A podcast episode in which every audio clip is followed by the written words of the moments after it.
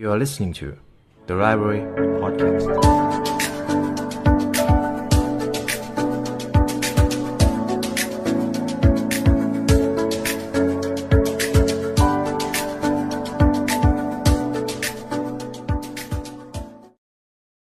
สวัสดีคุณผู้ฟังกันอีกครั้งนะครับ ผมยินดีต้อนรับเข้าสู่ The Library Podcast กันอีกเช่นเคยครับ ในพิโซดนี้ครับ เรามาเรียนรู้เรื่องของความเป็นผู้นำกันอีกครั้งหนึ่ง ผมได้นำหนังสือของคุณจอห์นซีแม็กซ์เวลล์ มาสรุปให้คุณผู้ฟังได้เรียนรู้ผ่านพอดแคสต์นี้อีกรอบหนึ่งครับ ในช่วงนี้ก็อย่างที่เรารู้กันว่าผมหลงไหลในเรื่องของภาวะผู้นำมาก ๆ ผมเองก็มีโอกาสได้อ่านหนังสือทั้งในเรื่องของประสบการณ์การเป็นผู้นำการเป็น CEO หรือผู้บริหารอะไรก็ตามแต่ ผมมองเห็นเลยว่าเรื่องของการเป็นผู้นำครับเกมนี้ ผมมองหาเส้นชัยไม่เจอเลย เพราะว่าการเป็นผู้นำ ไม่ใช่การมองหาความมั่นคงอีกแล้วในศตวรรษที่ 21 แต่เป็นการรับมือกับความเปลี่ยนแปลงที่เกิดขึ้น นี่คือรูปแบบของการเป็นผู้นำในยุคปัจจุบัน ซึ่งมีข้อสรุปหนึ่งครับที่คุณจอห์นซีแม็กซ์เวลล์เขาได้เขียนมาผมชอบมากๆ เขาบอกว่าภาวะผู้นำครับเป็นเรื่องของการ influence หรือการผลักดันและโน้มน้าว ให้คนอื่นทำสิ่งต่างๆ ด้วยตัวของเขาเอง ซึ่งนั่นหมายความว่าถ้าตัวคุณครับสามารถผลักดันคนอื่นได้มากขึ้น คุณก็ย่อมเป็นผู้นำที่มี ประสิทธิภาพมากขึ้นนั่นเอง ซึ่งในหนังสือเล่มนี้ครับเขาได้แบ่งภาวะผู้นำออกเป็น 5 ระดับ ผมบอกเลยว่าหากคุณผู้ฟังอยากจะเริ่มต้นเรียนรู้ในเรื่องของความเป็นผู้นำหนังสือเล่มนี้ควรจะเป็นเล่มแรกๆครับที่คุณควรจะได้อ่าน เพราะว่าเนื้อหาที่คุณจอห์นซีแม็กซ์เวลล์เขาได้ตกผลึกมาสามารถเข้าใจได้ง่าย และคุณสามารถนำไปปฏิบัติได้เลย ผมขอนิยามความเป็นผู้นำทั้ง 5 ระดับนี้ให้คุณผู้ฟังได้เข้าใจก่อนแล้วกัน ในระดับที่1ครับจะเป็นเรื่องของตำแหน่ง ภาวะผู้นำระดับที่ 1 ทุกคนสามารถเป็นได้ครับ หรือแม้กระทั่งในตอนนี้ คุณเองก็กำลังเป็นผู้นำในระดับที่ 1 อยู่ ซึ่งใครๆก็สามารถอยู่ในจุดๆนี้ได้ ไม่ว่าจะเป็นผู้นำครอบครัว ผู้นำทีมเล็กๆ หรือผู้นำที่ได้มาด้วยตำแหน่ง ซึ่งคุณจอห์นซีแม็กซ์เวลล์เขาบอกว่าผู้นำตำแหน่งนี้ครับ ผู้คนยอมทำตามคุณ เพราะว่าเป็นความจำเป็น ต่อไป leadership ระดับที่ 2 ครับ คือการยอมรับ เป็นเรื่องของความสัมพันธ์ คุณจะเป็นผู้นำในระดับนี้ได้ก็ต่อเมื่อคุณสามารถสร้างความสัมพันธ์กับความสัมพันธ์ที่คุณมีอยู่ได้ดีขึ้น ในระดับนี้ครับ ผู้คนจะยอมทำตามคุณ เพราะว่าพวกเขานั้นอยากที่จะทำระดับที่ 3 ครับ คือการสร้างผลงาน ผู้นำระดับนี้ครับ ผู้คนจะยอมทำตาม เพราะว่าสิ่งต่างๆ ที่คุณได้ทำนั้น มีคุณค่ากับองค์กร ระดับที่4ครับคือการพัฒนาคน ในตำแหน่งนี้ครับ คุณเริ่มต้นที่จะพัฒนาผู้นำคนอื่นๆขึ้นมาแล้ว คุณจะไม่ได้โฟกัสที่ตัวเองเหมือนใน 3 ระดับแรกแล้ว ผู้คนจะยอมทำตามคุณ เพราะว่าสิ่งที่คุณได้ทำให้กับพวกเขา และระดับสูงสุดครับ คือความเคารพนับถือ ผู้คนยอมทำตาม เพราะตัวคุณและสิ่งที่คุณเป็นตัวแทนกับบางสิ่ง ซึ่งคำนิยามของความเป็นผู้นำสูงสุดครับ คุณจอห์นซีแม็กซ์เวลเขาบอกเลยว่า คุณจะต้องมีประสบการณ์สูงมากๆ ซึ่งจากที่ผมได้อ่านหนังสือเล่มนี้ ผมคิดว่าครับตัวผมนั้นอยู่ในระดับที่ 2 กับระดับที่ 3 อยู่กึ่งๆนี้ ส่วนระดับที่5ครับมันหมายความว่าคุณกำลังสร้างผู้นำระดับที่ 4 ขึ้นมา นี่แหละครับคือผู้นำที่อยู่จุดสูงสุด ซึ่งก่อนที่เราจะเข้าเรื่องครับ ผมบอกเลยว่าหนังสือเล่มนี้จะมีแบบทดสอบเกี่ยวกับเรื่องของผู้นำให้คุณได้ทำหากคุณผู้ฟังอยากที่จะวัดระดับความเป็นผู้นำตัวเอง คุณผู้ฟังสามารถ ซื้อหนังสือเล่มนี้ครับ แล้วก็สามารถทดสอบตัวเองผ่านหนังสือเล่มนี้ได้เลย และเช่นเคยครับ ก่อนที่เราจะเข้าเนื้อหา หากคุณผู้ฟังอยากได้เนื้อหาจากหนังสือ The Five Levels of Leadership ครบถ้วนครับ คุณผู้ฟังสามารถซื้อหนังสือได้จาก The Library Shop นะครับเดี๋ยวผมจะทิ้งลิงก์ไว้ให้ในช่อง description ครับ และเรามาดูกันว่า เราจะเรียนรู้เรื่องของความเป็นผู้นำได้อย่างไร หากคุณอยากจะเป็นคนที่เก่งครับ คุณต้องเรียนรู้ที่จะเป็นผู้ตามที่ดี แต่ถ้าคุณอยากจะเป็นคนที่ยิ่งใหญ่ คุณต้องเรียนรู้ที่จะเป็นผู้นำครับ คำนี้ผมยึดถือเสมอ ทีนี้เรามาเรียนรู้ระดับที่ 1 กันครับ เป็นระดับของตำแหน่งหน้าที่ คุณจอห์นซีแม็กซ์เวลล์ครับเขาบอกว่าเขาขอแสดงความยินดีด้วยหากคุณได้มาอยู่จุดนี้ แต่คุณห้ามอยู่ตรงนั้นตลอดเวลาครับ คุณจะต้องยกระดับตัวเองให้เร็วที่สุด เพราะถ้าคุณยังดีใจกับภาวะผู้นำระดับผู้นำที่คุณได้ไปอยู่ เพราะตำแหน่งคุณจะไม่เติบโต โดยเฉพาะหากใครบางคนครับที่เพิ่งได้รับตำแหน่งผู้นำคุณต้องใช้อำนาจที่ได้มาอย่างชาญฉลาด เพื่อที่จะพาทีมไปข้างหน้า และช่วยเหลือลูกทีม เมื่อคุณได้เริ่มต้นทำแบบนี้ ผู้คนจะเริ่มให้อำนาจคุณเพิ่มขึ้นทำให้คุณนอกจากจะได้ตำแหน่งแล้วทำให้คุณมีภาวะผู้นำและได้รับความสัมพันธ์ที่ดีมากขึ้นด้วย ซึ่งภาวะผู้นำในตำแหน่งนี้ครับเป็นจุดที่ดีมากที่จะทำให้คุณได้เริ่มต้นพัฒนาตัวเอง แต่มันมีข้อเสียครับเดี๋ยวผมจะมาพูดให้ฟังว่าข้อเสียในภาวะผู้นำระดับนี้ มีอะไรบ้าง อย่างแรกครับก็คือ ผู้นำที่พึ่งพาตำแหน่งตัวเองมากเกินไป มักจะไม่เห็นคุณค่าของคนอื่น ทีนี้ขอปิดหนังสือแล้วเรามานึกถึงผู้นำที่เราเคยได้เจอในชีวิตกันบ้าง คุณผู้ฟังลองนึกถึงผู้นำที่ไม่ได้เข้าใจลูกน้อง ไม่ได้อยากที่จะมีความสัมพันธ์ที่ดีกับลูกน้อง เขาสั่งลูกน้องด้วยความที่ว่าเขาอยู่ในตำแหน่งนั้น คุณผู้ฟังคิดว่าคุณผู้ฟังรู้สึกยังไงกับผู้นำระดับนี้ ผมเชื่อว่าคุณผู้ฟังสามารถตอบคำถามนี้ได้ ซึ่งนั่นหมายความว่าคนที่อาศัยตำแหน่งหน้าที่ในการเป็นผู้นำมักให้ความสำคัญกับตำแหน่งของเขาแทบจะตลอดเวลาครับ และบ่อยครั้งที่มักให้ความสำคัญกับเรื่องนี้เหนือสิ่งอื่นใดตำแหน่งของคนเหล่านี้สำคัญต่อพวกเขามากกว่างานที่เขาทำได้ซ้ำสำคัญกว่าการช่วยเพิ่มคุณค่าให้แก่คนอื่นๆ สุดท้ายแล้วผู้นำที่พึ่งพาตำแหน่งหน้าที่มักจะทำให้ตัวเองดูดี หรือกีดกันไม่ให้คนอื่นก้าวขึ้นมาและคอยข่มขู่คนเหล่านั้น และข้อเสียหลักๆ อย่างที่ 2 ก็คือ ผู้นำที่ยึดติดกับตำแหน่งหน้าที่ครับ เขาจะต้องเจอกับอัตราการลาออกของลูกน้องที่สูงมากๆ คุณจอห์นซีแม็กซ์เวลล์เขาได้เขียนไว้ว่า เมื่อคนเราครับได้อยู่ตำแหน่งผู้นำแต่พึ่งพาตำแหน่งนี้เพื่อที่จะนำคนอื่น ไม่ได้พึ่งพาด้วยความสัมพันธ์ ผลลัพธ์ที่ออกมามักเป็นอัตราการลาออกที่สูงครับ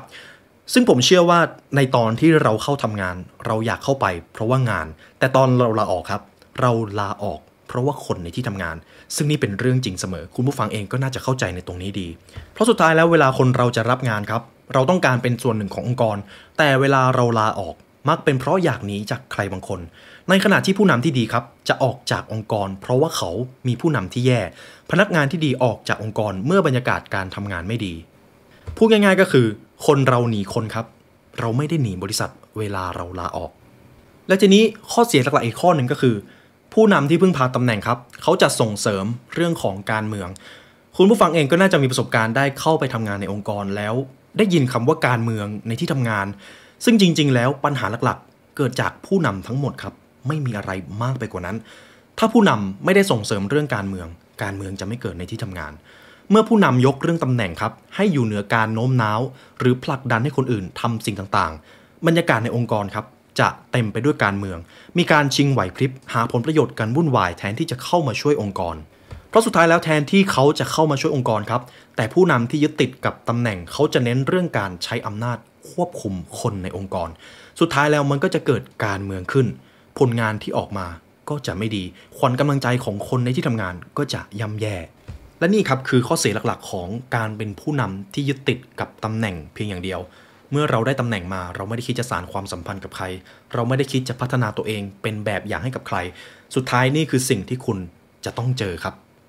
แล้วเรามาดูกันว่าเราจะพัฒนาตัวเองอย่างไร เพื่อที่จะยกระดับตัวเองจากภาวะผู้นำในระดับที่ 1 ไปอยู่ในระดับที่ 2 ซึ่งตรงนี้ครับ ถ้าผู้นำทุกคนคุณทุกคนเลยเต็มใจปรับเปลี่ยนรูปแบบการเป็นผู้นำในระดับที่ 1 เขาจะได้เรียนรู้วิธีการเปลี่ยนแปลงภาวะผู้นำและก้าวไปมีภาวะผู้นำที่สูงขึ้น คุณจะใช้ตำแหน่งผู้นำให้เกิดประโยชน์สูงสุดได้อย่างไร อย่างแรกก็คือ คุณเลิกใช้หน้าที่ตำแหน่งของตัวเอง กดดันคนอื่นครับ การมีตำแหน่งผู้นำไม่ได้มีอะไรผิดครับ แต่นี่คือจุดเริ่มต้นของการเป็นผู้นำโดยส่วนใหญ่ แต่สิ่งที่ผิดก็คือการมีทัศนคติแบบพึ่งพาตำแหน่งหน้าที่เพื่อที่จะโน้มน้าวคนอื่น การจะเป็นผู้นำที่มีประสิทธิภาพในระดับที่ 1 คุณต้องเลิกผลักดันผู้อื่น โดยอาศัยตำแหน่งหน้าที่ตั้งแต่วินาทีนี้ ผมขอยกเรื่องราวของคุณอีลอนมาร์กมาให้อีกครั้งหนึ่ง มีครั้งหนึ่งครับ SpaceX พยายามที่จะปล่อยจรวดขึ้นสู่ชั้นบรรยากาศเป็นครั้งที่ 3 ซึ่งใน 2 ครั้งแรกครับ ต้องใช้คำว่าล้มเหลวโดยไม่เป็นท่าเลย ในครั้งที่ 3 นี้มันจะมีความพิเศษตรงที่ ถ้าเขาล้มเหลว ถ้าจรวดระเบิดตอนปล่อยขึ้นสู่อวกาศ บริษัทครับอาจจะต้องปิดตัวลงทันที ซึ่งมีการเดิมพันสูงมากๆ ซึ่งครั้งนั้นคุณอีลอนมัสเป็นผู้ควบคุมการปฏิบัติการในครั้งนั้น ทีมงานทุกคนพนักงานทุกคนครับ คาดหวังการทำงานในครั้งนี้สูงมากๆ เพราะอาจจะพูดได้ว่าไม่สามารถผิดพลาดได้แล้ว ซึ่งผลลัพธ์ที่มันออกมาครับ หลังจากปล่อยจรวดขึ้นสู่ชั้นบรรยากาศจรวดระเบิดครับคุณผู้ฟัง ซึ่งความล้มเหลวนี้ถือว่าเป็นครั้งที่ร้ายแรงมากๆ เป็นครั้งที่ 3 สิ่งที่รู้สึกหลังจากนั้นก็คือ ทีมงานทุกคนรู้สึกสิ้นหวัง แต่หลังจากนั้นคุณอีลอนมัสก์ก็ขึ้นบนเวทีแล้วก็บอกกับทีมงานทุกคนว่า ต่อให้ครั้งนี้เราจะล้มเหลว แต่สำหรับผมแล้ว ผมจะไม่มีวันยอมแพ้ และผมหมายความว่าอย่างนั้นจริง ๆ นี่คือสิ่งที่คุณอีลอนมัสก์พูดกับทีมงานทุกคน จากบทสัมภาษณ์ที่เขาได้ให้สัมภาษณ์กับทีมงานเขาบอกไว้ว่า ทีมงานทุกคนรู้สึกฮึดและกลับมามีแรงที่จะสู้ต่ออีกครั้ง ต่อให้เขารู้ว่าความล้มเหลวครั้งนี้ มันร้ายแรงขนาดไหน แต่พนักงานทุกคนครับ แทบจะบอกเป็นเสียงเดียวกันว่า เขาแทบจะพกครีมกันแดดครับ แล้วเดินกลับไปสู่ขุมนรก พร้อมอีลอนมัสอีกครั้งหนึ่ง นี่คือการโน้มน้าวใจของคุณอีลอนมัสที่มีประสิทธิภาพมากๆ ผมชอบเรื่องราวตรงนี้มากๆ เลยขอนำมาแบ่งปันให้คุณผู้ฟังครับ ซึ่งหากเทียบกับหนังสือเล่มนี้ครับ คุณจอห์นซีแม็กซ์เวลล์เองก็ได้บอกไว้ว่า สุดยอดผู้นำต้องไม่ใช้ตำแหน่งหรือหน้าที่เพื่อให้งานสำเร็จรุ่ล่วงโดยเด็ดขาดครับ แต่จะใช้ทักษะด้านอื่นแทน แม้ตอนนี้คุณอาจจะได้รับแต่งตั้งเป็นผู้นำระดับที่ 1 แต่คุณต้องนำตัวเองและคนอื่นไปให้ไกลกว่าตำแหน่งดังกล่าว คุณต้องยินดีสละสิ่งที่เป็นอยู่ตอนนี้ เพื่อแลกกับสิ่งที่จะเป็นไปได้ในอนาคต นั่นคือวิสัยทัศน์ของคุณนั่นเอง คุณต้องยินดีสละสิ่งที่เป็นอยู่ในตอนนี้ คุณต้องให้วิสัยทัศน์ที่ดีอยู่เหนือขอบเขตของงานที่ระบุไว้ รวมทั้งอยู่เหนือกฎเกณฑ์ที่ไม่ได้มีประโยชน์อะไรกับองค์กร ขั้นแรกคุณก็ต้องลืมสิทธิผู้นำ ลืมตำแหน่งที่คุณกำลังมีอยู่ แล้วไปเน้นความรับผิดชอบที่คุณจะต้องเปลี่ยนแปลงชีวิต คนอื่นๆ ที่คุณดูแลอยู่ ให้เขามีชีวิตที่ดีขึ้น นี่แหละคือการยกระดับภาวะผู้นำสู่ระดับที่ 2 ครับ ซึ่งตรงนี้ครับเมื่อคุณได้รับตำแหน่งไม่ได้แปลว่าคุณจะประสบความสำเร็จแล้ว คุณไม่ได้เข้าใกล้ความสำเร็จเลย แม้แต่น้อย แต่คุณ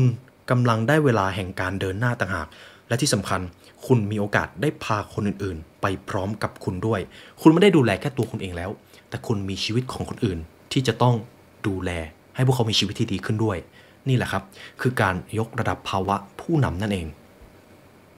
ทีนี้เรามาดูภาวะผู้นำระดับที่2กันครับ ในจุดนี้จะเป็นเรื่องของความสัมพันธ์แล้ว ในภาวะผู้นำระดับที่ 1 คุณอาจจะได้มาอยู่ในตำแหน่งนั้น ด้วยความเก่งของคุณด้วยประสบการณ์ที่คุณมี แต่ระดับที่ 2 คุณจะต้องเรียนรู้ที่จะ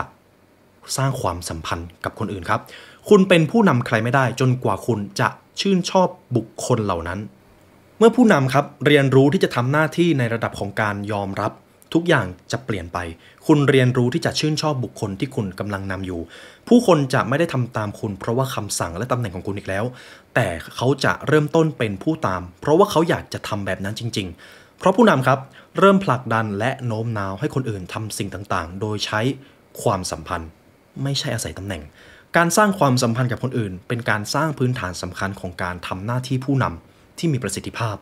ซึ่งเราต้องยอมรับเลยว่าเรื่องของความสัมพันธ์กับการทำงานในองค์กรใหญ่ๆ เป็นเรื่องสำคัญมากๆ เพราะถ้าความสัมพันธ์ระหว่างทีมไม่ดี ผลงานที่เกิดขึ้น มันจะเละครับ ซึ่งทั้งหมดนี้เป็นหน้าที่ของผู้นำต้องยอมรับนะครับผู้นำเป็นตำแหน่งที่คุณจะต้องรับผิดชอบเยอะมากๆ ซึ่งคุณจะต้องพัฒนาตัวเองอยู่ตลอดเวลา ผมถึงได้บอกไว้ว่า สิ่งที่คุณจะต้องเจอมันไม่ใช่ความมั่นคงนะครับ มันคือการเปลี่ยนแปลงไปในทิศทางที่ดีขึ้น นี่แหละคือสิ่งที่คุณจะได้รับผิดชอบในฐานะผู้นำผมชอบตรงประโยคนี้มากๆครับ เขาบอกไว้ว่าจำไว้ว่าภาวะผู้นำหมายถึงผู้คนต้องเดินหน้าไปที่ไหนสักแห่ง คนเหล่านี้จะไม่หยุดนิ่ง เมื่อไหร่ที่ไม่มีการเดินทาง หรือมีการเปลี่ยนแปลง เมื่อนั้นก็ไม่ต้องมีผู้นำเกิดขึ้น ทีนี้ครับเราจะมาดูระหว่างข้อดีข้อเสียกับภาวะผู้นำระดับที่ 2 มีข้อดีครับ แต่ก็ยังมีข้อเสียอยู่ ข้อดีในภาวะผู้นำระดับนี้ก็คือ เมื่อคนอื่นยอมรับในภาวะผู้นำของคุณ จะทำให้คุณทำงานสนุกขึ้น และทีมก็สามารถประสานงานได้ลื่นไหลมากขึ้น ผู้นำที่ก้าวขึ้นมาถึงระดับที่2ครับจะเปลี่ยนจากเป้าหมายตัวเรามาเป็นพวกเรา ผู้นำประเภทนี้ครับชื่นชอบคนอื่น และแทนที่จะใช้อำนาจจากตำแหน่งหน้าที่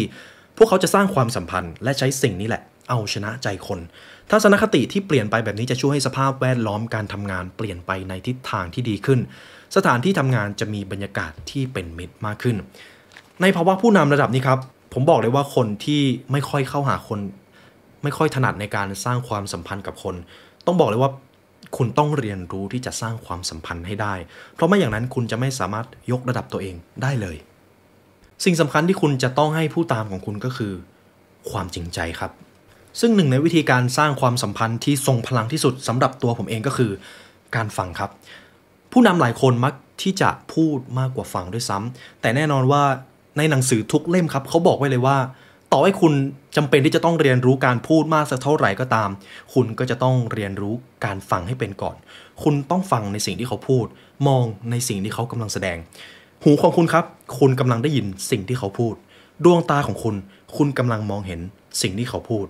หัวใจของคุณ คุณกำลังรู้สึกในสิ่งที่เขาพูด ความสนใจอย่างเต็มที่ คุณกำลังมองเห็นคุณค่ากับคนที่กำลังพูดคุยกับคุณ นี่แหละครับคือนิยามของการฟัง มันอาจจะดูซับซ้อน แต่สิ่งนี้มันเป็นธรรมชาติของพวกเราครับ เพราะสุดท้ายแล้วหากคุณทำสิ่งเหล่านี้ได้เมื่อไหร่ คุณจะสร้างความสัมพันธ์ที่ดี และโน้มน้าวคนอื่น ให้ทำตามคุณได้ในที่สุดความไว้วางใจครับเป็นพื้นฐานของการยอมรับ ถ้าคุณเริ่มต้นที่จะซื่อสัตย์กับคนอื่น คุณก็จะสร้างความไว้วางใจขึ้นได้ ยิ่งคุณสร้างความไว้วางใจได้มากเท่าไหร่ ความสัมพันธ์ยิ่งแน่นแฟ้น ยิ่งความสัมพันธ์ดีขึ้นเท่าไหร่ ผู้นำยิ่งมีโอกาสได้รับการยอมรับจากคนอื่น ว่าคุณนั้นเป็นผู้นำของพวกเขามากขึ้น ทีนี้เรามาดูข้อเสียของภาวะผู้นำระดับที่ 2 กันบ้าง ข้อเสียที่คุณจะได้เจอในการสร้างความสัมพันธ์กับคนอื่นมีดังนี้ครับ อย่างแรกก็คือภาวะผู้นำที่ได้รับการยอมรับอาจจะดูเป็นสิ่งที่นุ่มนวลเกินไปสำหรับใครบางคน ในสภาวะที่คุณต้องทุ่มเทครับ คุณต้องสร้างผลงานและอาศัยภาวะผู้นำอย่างเข้มข้น การเป็นผู้นำโดยอาศัยการยอมรับ มันอาจจะฟังดูนุ่มนวลเกินไปสำหรับบางคน การเอาใจใส่และสร้างความสัมพันธ์กับคนอื่น อาจจะถูกมองว่าอ่อนแอ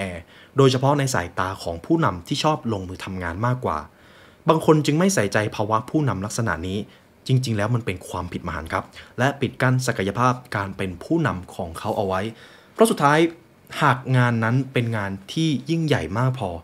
คุณจะไม่สามารถทำได้คนเดียวอีกต่อไป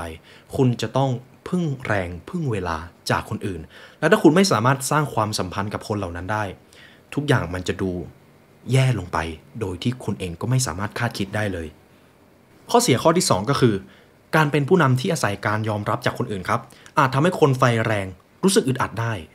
เพราะคนที่ไฟแรงครับมักอยากจะทำงานให้เสร็จเร็วที่สุด และต้องทำให้เสร็จเดี๋ยวนั้นด้วย คนประเภทนี้อาจจะไม่ค่อยชอบรอคอยใครหรืออะไรทั้งนั้น แต่การรอคอยถือว่าเป็นสิ่งสำคัญยิ่งสำหรับการเป็นผู้นำที่อาศัยการยอมรับ การสร้างความสัมพันธ์ครับต้องใช้เวลา ซึ่งเป็นเรื่องที่ดำเนินไปอย่างช้ามากๆสุดท้ายแล้วผมเชื่อว่าคนเราไม่มีทางเดินนำหน้าคนอื่นได้ จนกว่าจะเต็มใจอยู่ข้างหลังคนอื่นในบางเวลา หัวใจสำคัญของระดับนี้ก็คือ เรื่องของคนครับแน่นอนมันเป็นเรื่องที่ผมเชื่อว่ามันเป็นเรื่องที่ยากที่สุดแล้วในการรับมือกับคน โดยเฉพาะคนที่มีความต้องการหลากหลาย ข้อเสียส่วนใหญ่ในเรื่องของภาวะผู้นำในจุดนี้ครับอยู่ที่การต้องพบเจอหรือรับมือกับผู้คน ใครที่เรียนรู้ในเรื่องของทักษะเรื่องของคนมาดีพอ ก็อาจจะรับมือได้อย่างชาญฉลาดหน่อย แต่ถ้าใครพยายามที่จะเรียนรู้ในเรื่องของสกิลของงานเพียงอย่างเดียวไม่ได้เรียนรู้ในเรื่องของคน มันจะยากครับที่คุณจะยกระดับมาในจุดที่ 2 ดังนั้นคำแนะนำจากผมก็คือ ต่อให้คุณจะเก่งงานแค่ไหน แต่ถ้าคุณไม่เรียนรู้เรื่องของความเป็นผู้นำคุณไม่ได้เรียนรู้เรื่องของความสัมพันธ์ คุณจะถูกคนที่มีทักษะที่ผมได้กล่าวไปก่อนหน้านี้ครับแซงขึ้นมาเป็นผู้นำคุณในที่สุดคำถามก็คือ แล้วคุณเต็มใจที่จะไม่เรียนรู้ตรงนี้หรือเปล่า และคำถามคือคุณต้องทำอย่างไร จึงจะได้รับการยอมรับจากคนอื่นในฐานะผู้นำอย่างแรกก็คือคุณต้องรู้จักตัวเองก่อน แล้วค่อยพยายามที่จะรู้จักคนอื่นครับ เคล็ดลับหนึ่งของการเข้าใจและสร้างความสัมพันธ์กับคนอื่นก็คือ คุณต้องเริ่มต้นเรียนรู้ตัวคุณก่อน คุณต้องรู้จักและชื่นชอบตัวเองก่อน ถ้าคุณไม่ชื่นชอบตัวเอง ความถี่ของคุณจะส่งผลให้คนอื่นไม่ชื่นชอบตัวคุณด้วย ความสำเร็จอันยิ่งใหญ่ทุกประการครับล้วนเริ่มจากบุคคลหนึ่งก้าวขึ้นมามุ่งมั่น สร้างสรรค์สิ่งดีๆ จากนั้นจะทำหน้าที่มอบหน้าที่นั้นให้กับคนอื่น ถ้าไม่รับผิดชอบตัวเอง คุณก็ไม่สามารถคาดหวังว่าชีวิตคุณจะเปลี่ยนไปจากที่เป็นอยู่ตอนนี้ได้เลย แนวทางที่ 2 ก็คือ การสร้างภาวะผู้นำที่ให้ความสำคัญกับคนอื่นครับ การเป็นผู้นำองค์กรเป็นเรื่องที่เกี่ยวข้องกับจิตใจมากพอๆกับเป็นเรื่องของระบบ การจะมีภาวะผู้นำที่มีประสิทธิภาพ พื้นฐานต้องอยู่ที่การเข้าใจคนอื่น ซึ่งคำนิยามที่ผมได้รับมาก็คือ ถ้าคุณอยากประสบความสำเร็จในระดับที่ 2 นะครับ คุณต้องนึกถึงเรื่องระบบให้น้อยลง และคิดถึงเรื่องจิตใจคนอื่นให้มากขึ้น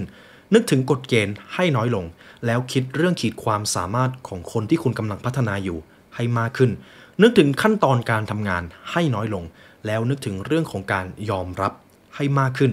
คุณต้องนึกถึงคนอื่นก่อนครับ แล้วค่อยสร้างความก้าวหน้า การจะเป็นผู้นำที่ได้รับการยอมรับ คุณต้องแสดงให้เห็นอารมณ์ที่ไม่หวั่นไหว มีทัศนคติที่พัฒนาตัวเองอยู่ตลอดเวลา และที่สำคัญคุณต้องคอยรับฟังครับ เรามาดูระดับที่ 3 ครับ เป็นเรื่องของการสร้างผลงานแล้ว ในระดับที่ 1 คุณได้มาอยู่ในตำแหน่ง เพราะว่าคุณอาจจะเก่ง คุณได้มาอยู่ในระดับที่ 2 เพราะว่าคุณสามารถสร้างความสัมพันธ์ในทีมได้ ในระดับที่ 3 ครับ คุณจะต้องทำงานเก่งจริง ๆ การสร้างสรรค์สิ่งต่างๆ ขึ้น เป็นสิ่งที่บ่งชี้ว่าคุณนั้นคือผู้นำที่แท้จริงครับ ถ้าคุณไม่ได้เก่งในงานที่คุณทำจริง ๆต่อให้คุณมีความสัมพันธ์ที่ดี คุณก็จะไม่สามารถยกตัวเองขึ้นมาอยู่ในระดับที่ 3 ครับ แต่สิ่งสำคัญก็คือ การเรียนรู้ในเรื่องของงานอาจจะง่ายกว่าการเรียนรู้ในเรื่องของคนสำหรับคนบางคนนะครับ ในจุดนี้ครับผู้คนจะยอมทำตาม เพราะว่าสิ่งต่างๆ ที่คุณได้ทำให้กับองค์กร ผมชอบตรงนี้มากครับ เขาบอกว่าไม่มีใครครับ เสแสร้งว่าอยู่ในระดับที่ 3 ได้ นี่เป็นระดับที่ต้องสร้างผลงานให้กับองค์กร และมีส่วนร่วมต่อเป้าหมายขององค์กร ไม่ว่างานนั้นจะเป็นอะไรก็ตาม ครั้งหนึ่งครับคุณโทมัสวัสันผู้ก่อตั้งบริษัท IBM เขายังให้ความเห็นครับ ผู้นำที่โดดเด่นทุกยุคทุกสมัย คือผู้ที่กำหนดโคต้าของตัวเอง และทำได้ทะลุเป้าอยู่เสมอ เป็นคำบรรยายต่อผู้นำระดับนี้ได้เป็นอย่างดี พวกเขามีแรงจูงใจในการทำงานครับ พวกเขามีผลงาน เขาเป็นผู้สร้างกระแสในเชิงบวก เขาสร้างบรรยากาศแห่งความสำเร็จขึ้นมาครับ ทีนี้เรามาทบทวนกันใหม่นะครับ ผู้นำครับอาจเข้าสู่ระดับที่ 1 ได้ด้วยเหตุผลร้อยแปดพันประการครับอาจจะเส้นสายมีความอาวุโส หรือองค์กรไม่รู้จะทำอย่างไร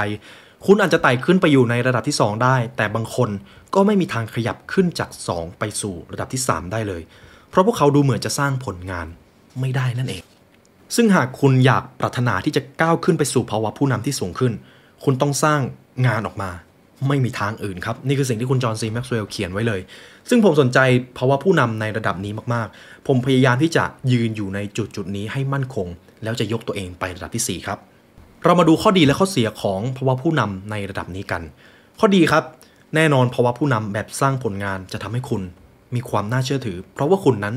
เก่งจริง ๆ ความสามารถในการสร้างผลงานครับ มันคือความสำเร็จที่คุณเป็นคนสร้างด้วยสองมือของคุณ เป็นสิ่งที่ใช้วัดคุณสมบัติเรื่องภาวะผู้นำเพราะเมื่อคุณมีผลงานที่เพิ่มขึ้น การทำหน้าที่ผู้นำจะเริ่มมีความมั่นใจมากขึ้น ผู้นำที่มีพื้นฐานจากการสร้างความสัมพันธ์ที่แน่นแฟ้น และสามารถสร้างผลงานออกมาได้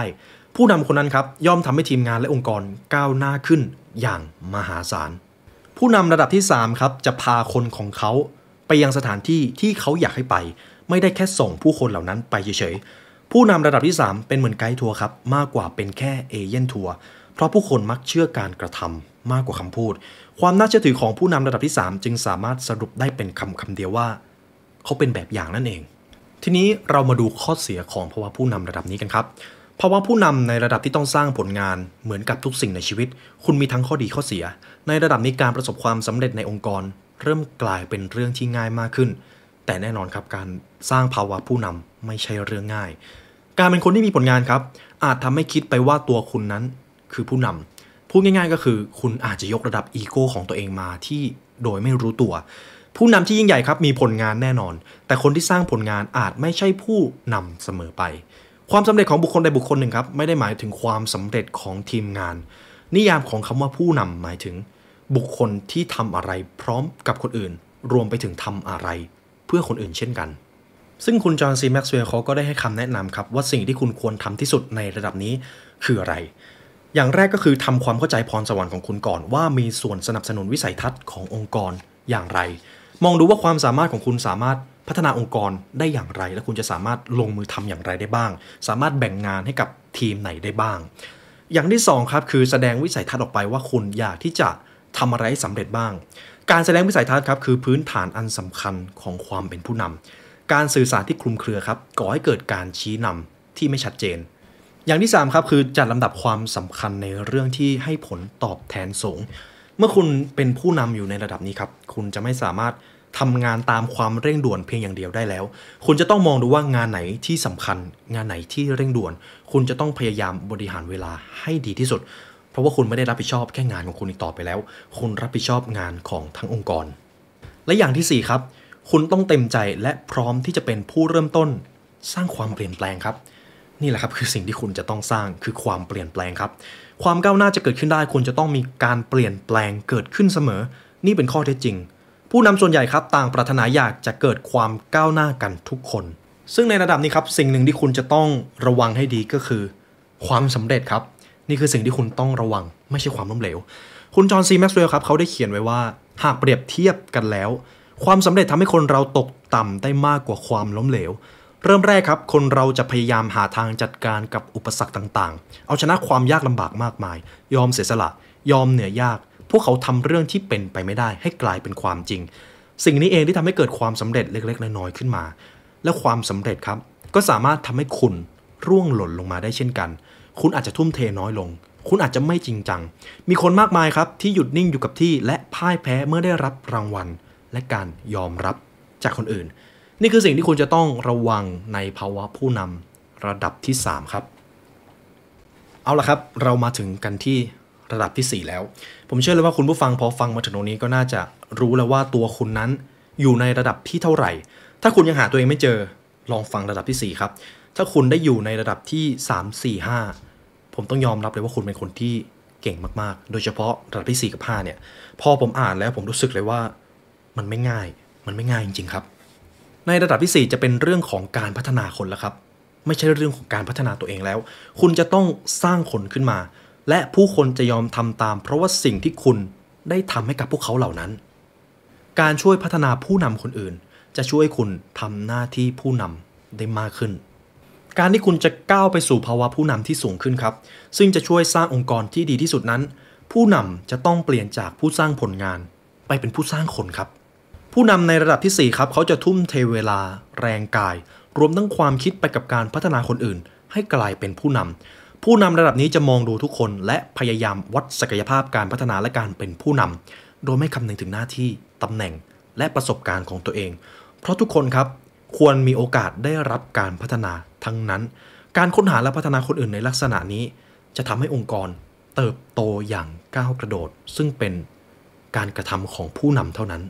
ผู้นำในระดับของการพัฒนาคนครับ เขาจะต้องเปลี่ยนจากการทำให้คนอื่นสร้างผลงานไปเป็นการพัฒนาศักยภาพของคนเหล่านั้น เขาอาจจะต้องใช้เวลา 20%ไปกับการสร้างผลงานของตัวเอง แต่เขาจะต้องใช้เวลาถึง 80%ไปกับการพัฒนาผู้อื่นครับ คนที่ชอบสร้างผลงานอาจจะรู้สึกว่าการเปลี่ยนแปลงครั้งนี้เป็นเรื่องยาก แต่นี่คือการเปลี่ยนแปลงที่อาจช่วยปฏิวัติองค์กร และทำให้องค์กรมีอนาคตที่สดใสมากยิ่งขึ้น ในที่นี้เองผมก็อยากจะ รู้ว่าคุณผู้ฟังคนไหนที่ได้อยู่ในตำแหน่งนี้บ้างนะครับ หากคุณเป็นผู้นำคนหนึ่งที่มีเป้าหมายอยากจะพัฒนาผู้นำคนอื่น ให้กลายมาเป็นผู้นำที่แท้จริงนั้น ถ้าคุณได้อยู่จุดๆนี้ ผมยอมรับเลยว่าคุณเป็นคนที่มีความเก่งเฉพาะตัวมากๆ ที่นี่ครับเรามาดูข้อดีของผู้นำระดับนี้ การพัฒนาคนครับทำให้คุณโดดเด่นเหนือผู้นำคนอื่น แน่นอนผู้นำที่ไม่ได้คิดถึงแต่ตัวเอง จะทำให้คุณโดดเด่นเหนือกว่าใครๆ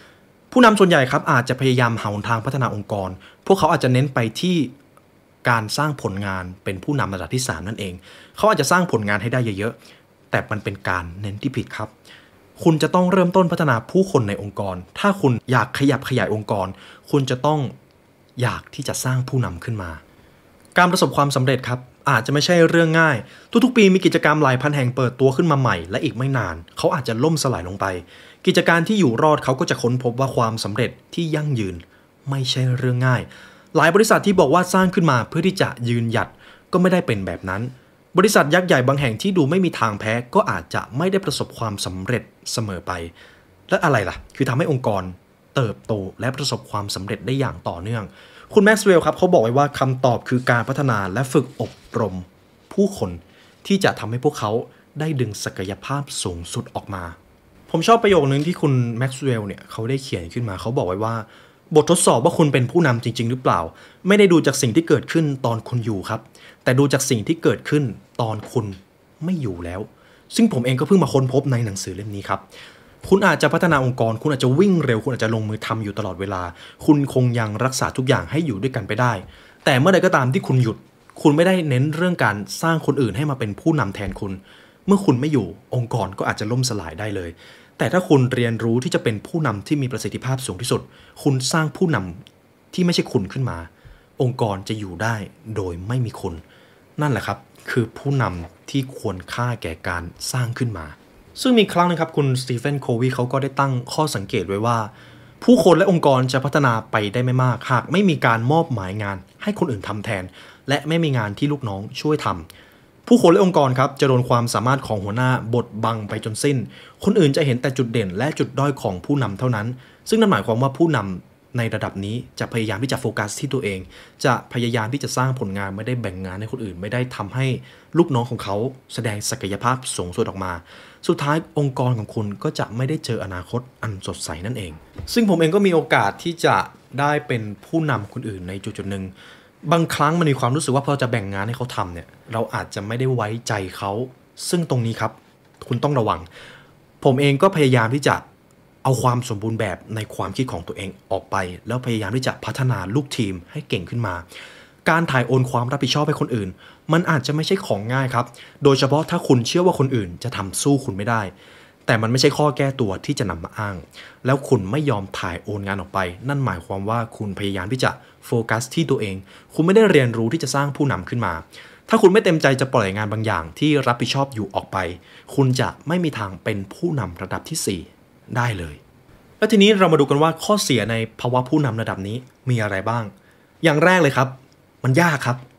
คุณต้องมีวุฒิภาวะและมีทักษะสูงมากๆ การที่คุณยึดติดตัวเองเป็นศูนย์กลางอาจทำให้คุณละเลยการพัฒนาคน วุฒิภาวะครับคือความสามารถคิดอะไรนอกเหนือจากเรื่องของตัวเอง คุณกำลังมองว่าสิ่งต่างๆ มันเป็นไปอย่างไรตามมุมมองของคนอื่น คุณยกความต้องการของคนอื่น อยู่เหนือความต้องการของตัวเอง สิ่งที่จะขัดขวางไม่ให้คนเรามีวุฒิภาวะแบบนี้ก็คือ ความเห็นแก่ตัวครับ เพราะเมื่อคุณเป็นผู้นำแล้วคุณต้องสละสิทธิ์ที่จะ นึกถึงตัวเอง สุดท้ายนี้ครับในภาวะผู้นำระดับที่ 4 คุณต้องทุ่มเทความสนใจถึง 80%ไปที่คนอื่นครับ คุณต้องช่วยให้พวกเขาได้เติบโต คุณต้องทำให้พวกเขาได้เรียนรู้และไปประสบความสำเร็จ หากคุณมัวแต่สนใจแต่ตัวเองและสิ่งที่ตัวเองต้องการ คนอื่นจะกลายเป็นอุปสรรคขัดขวางเป้าหมายของคุณ สิ่งไหนที่คนอื่นเห็นว่าจำเป็นก็จะมองเป็นการแทรกแซงเป้าหมายของคุณทำให้เวลาส่วนใหญ่หมดไปกับการต้องรู้สึกผิดหวังในตัวคนอื่น และมันจะทำให้คุณ รู้สึกแย่ นี่แหละครับคือสิ่งที่คุณจะต้องระวังให้ดี เพราะผู้นำที่ทรงพลังครับ เขาจะรับใช้ที่จะขจัดอุปสรรคที่คอยขัดขวางการทำงานของคนอื่น คุณต้องเอาชนะความเห็นแก่ตัวของตัวเอง คุณต้องยอมรับทัศนคติของคนอื่น ครั้งหนึ่งครับซิกซิกล่านักพูดและยอดนักขายเขาก็กล่าวได้ว่า ถ้าคุณช่วยคนอื่นได้สิ่งที่เขาต้องการ พวกเขาก็จะช่วยคุณได้สิ่งที่คุณต้องการ ในภาวะผู้นำระดับสุดท้ายครับเรามาถึงตรงนี้กันแล้ว เรามาดูกันว่า ระดับที่ 5 ที่เขาเขียนกันว่าเป็นจุดสูงสุดของภาวะผู้นำเป็นอย่างไร ความสำเร็จขั้นสูงสุดครับคือการพัฒนาให้ผู้นำคนอื่น ขึ้นมาอยู่ในระดับที่ 4 ครับ เป็นเรื่องของการพัฒนาคนอีกครั้งหนึ่ง แต่คุณจะพัฒนาให้เขามาเป็นผู้นำในระดับที่ 4 ผู้คนจะยอมทำตามเพราะตัวคุณและสิ่งที่คุณเป็นครับ ผู้นำในระดับสูงสุดครับจะโดดเด่นและเหนือกว่าคนอื่นๆ ไม่ว่าเขาจะไปที่ไหนเขาจะสร้างความสำเร็จขึ้นได้เสมอ เพราะว่าผู้นำในระดับนี้จะช่วยยกระดับไปทั่วทั้งองค์กร เขาจะสร้างสภาวะที่ทุกคนได้รับประโยชน์กันทุกคน เขาจะมีส่วนช่วยสนับสนุนความสำเร็จของทุกๆคนบารมีของผู้นำในระดับนี้ครับ เขาจะขยายออกไปไกลเกินกว่าองค์กร และแวดวงที่เขาทำงานอยู่ ซึ่งในระดับนี้ครับ ผมจะขอยก principle มาเลยว่าคุณจะต้องทำอย่างไร เพื่อที่จะเป็นผู้นำในระดับนี้ คุณจะใช้ระดับสูงสุดอย่างไร เพื่อให้เป็นพื้นฐานของการทำสิ่งที่ยิ่งใหญ่กว่าตัวเอง หัวใจสำคัญครับ ควรเป็นการให้ความสำคัญกับคนอื่นเสมอ ไม่ว่าคุณจะอยู่ตำแหน่งใดก็ตาม ไม่ใช่สนใจอยู่ที่ตัวผู้นำครับ นี่คือเรื่องจริงของภาวะผู้นำทุกระดับ เป็นสิ่งสำคัญมากๆ โดยเฉพาะในภาวะผู้นำระดับที่ 5 การที่มีคนอื่นยอมทำตาม เพราะว่าเกิดความเคารพนับถืออย่างสุดสุดนั้น ถือว่าเป็นจุดสูงสุดแล้วครับของภาวะผู้นำ คุณต้องเปิดโอกาสให้คนอื่นขึ้นมาบนจุดสูงสุดด้วย หรือผมอาจจะพูดได้ว่าสุดยอดผู้นำครับ คือบุคคลที่เต็มใจพัฒนาคนอื่นไปเรื่อยๆ จนสุดท้ายเขาก็ถูกแซงหน้าไปทั้งในเรื่องความรู้และความสามารถ แต่เขาก็ยังทำครับ ซึ่งคุณแม็กซ์เวลล์ครับเขาก็ได้เขียนแนวทางการปฏิบัติตัวให้ดีที่สุดในระดับนี้ครับ ผมก็ขอสรุปสั้นๆ เลยกฎข้อที่1ครับก็คือคุณต้องอ่อนน้อมและยอมรับความรู้จากคนอื่น ผมเชื่อเลยว่าเมื่อคุณได้มาอยู่ในตำแหน่งผู้นำระดับที่ 5 แล้วเนี่ย ผมเชื่อว่าคนคนนั้นจะต้องมีความสำเร็จที่สูงพอสมควร แต่อันตรายที่ใหญ่หลวงที่สุดของการก้าวขึ้นสู่ระดับนี้ครับ คือการคิดว่าตัวเองมาถึงเส้นชัยแล้ว คุณอาจจะคิดว่าตัวเองรู้ไปหมด ความคิดแบบนี้ทำให้เกิดความหยิ่งครับทำให้เกิดอีโก้ครับ ซึ่งมีโอกาสทำลายตัวคุณและองค์กรลงได้ ซึ่งอีโก้ในครั้งนั้นอาจจะทำลายให้คุณตกลงไปในระดับที่ 1 ได้เลย ซึ่งนี่แหละครับ คือการที่ ไม่มีเส้นชัยในเรื่องของภาวะผู้นำคุณจะต้องมองหาคนที่เก่งกว่าคุณอยู่เสมอ คุณต้องหาคนที่เก่งกว่าในเรื่องของภาวะผู้นำซึ่งสามารถไปพบเขาได้บ้างเป็นครั้งคราว เพื่อเรียนรู้จากบุคคลเหล่านั้น และที่สำคัญครับผู้นำระดับสูงสุดจะสามารถเข้าถึงผู้นำองค์กรและโอกาสได้มากกว่าผู้นำมือใหม่จงใช้โอกาสนี้เพื่อประโยชน์ของผู้นำคนใหม่ๆครับ ถึงแม้คุณยังก้าวไปไม่ถึงระดับสูงสุด คุณก็ยังสามารถเข้าถึงสิ่งเหล่านั้นได้ในขณะที่ผู้นำของคุณทำไม่ได้ ขอให้ถ่ายทอดสิ่งเหล่านั้นให้แก่ผู้นำมือใหม่ สุดท้ายนี้ครับ ทุกครั้งที่คุณพัฒนาผู้นำขึ้นมาสักคนหนึ่ง คุณได้สร้างความเปลี่ยนแปลงบนโลกใบนี้ และถ้าพัฒนาผู้นำมากมายที่นำสิ่งที่ได้เรียนรู้ ไปใช้พัฒนาผู้นำคนอื่นๆอีก ก็ไม่มีวันบอกได้เลยว่า ผลกระทบที่คุณสร้างไว้นั้นจะมากมาย มหาศาลและยาวนานเพียงใดครับ นี่ก็เป็นสรุปจากหนังสือ The Five Levels of Leadership นะครับ ผมชอบหนังสือเรื่องภาวะผู้นำเล่มนี้มากๆ เป็นหนังสือที่พอผมอ่านแล้วเนี่ยตกผลึกได้เยอะมากๆทำให้ผมอยากจะยกระดับตัวเอง ขึ้นไปอยู่ในระดับที่ 4 พอผมอ่านไปสักพักครับ ผมรู้สึกเลยว่าพอจะยกตัวเองไประดับที่ 4 จะเริ่มเห็นความยากแล้ว ผมก็เชื่อว่าคุณผู้ฟังเองก็น่าจะเข้าใจแล้วว่าตัวคุณในตอนนี้ อยู่ในระดับใด ข่าวดีก็คือคุณสามารถเริ่มพัฒนาตัวเองได้ตั้งแต่ตอนนี้ครับ เริ่มต้นตั้งแต่ระดับที่ 1 คุณได้อยู่ในตำแหน่งนั้น อาจจะด้วยประสบการณ์หรือความเก่งของคุณ ในตำแหน่งที่ 2 ครับ คุณจะต้องยกระดับตัวเองด้วยความสัมพันธ์ คุณจะต้องเริ่มทำงานเป็นทีมแล้ว ในระดับที่ 3 คุณจะต้องสร้างผลงาน คุณจะต้องแสดงให้เห็นว่าตัวคุณนั้นเก่งจริง ๆ แล้วคุณเองก็เคารพทีมงานของคุณ ในระดับที่ 4คุณจะไม่ได้โฟกัสที่ผลงานกับความสัมพันธ์แล้วครับ คุณจะโฟกัสที่การสร้างคนอื่นขึ้นมา ให้เก่งกว่าคุณ คุณจะต้องสร้างผู้นำอีกคนขึ้นมา และในระดับที่ 5 ครับ คุณจะสร้างผู้นำที่เก่งที่สุดให้มาอยู่ในระดับที่ 4 คุณจะเริ่มคาดหวังครับ ที่จะสร้างผู้นำให้มาอยู่ในจุดระดับที่ 4 และคุณก็ยังกล้าที่จะให้คนเหล่านั้น เก่งกว่าคุณในที่สุด นี่แหละครับคือบทสรุปของหนังสือเล่มนี้ แล้วถ้าคุณผู้ฟังชอบพอดแคสต์ใน episode นี้ครับ คุณผู้ฟังสามารถกดไลค์กดแชร์กด Subscribe เพื่อติดตามการเรียนรู้ใหม่ๆจาก The Library Podcast ได้ครับ หนังสือเล่มนี้สรุปสนุกมากครับ เป็นหนังสือที่ทำให้ผมเข้าใจเรื่องของความเป็นผู้นำ ได้ดีมากๆเลย และถ้าคุณผู้ฟังอยากสนับสนุนผมนะครับ คุณผู้ฟังสามารถซื้อหนังสือเล่มนี้ได้จาก The Library Shop นะครับเดี๋ยวผมจะทิ้งลิงก์ไว้ให้ข้างล่าง และในวันนี้ครับได้เวลาสมควรแล้วผมไลออนเดอะไลบรารีขอลาไปก่อน ขอให้วันนี้เป็นวันของคุณครับ สวัสดีครับ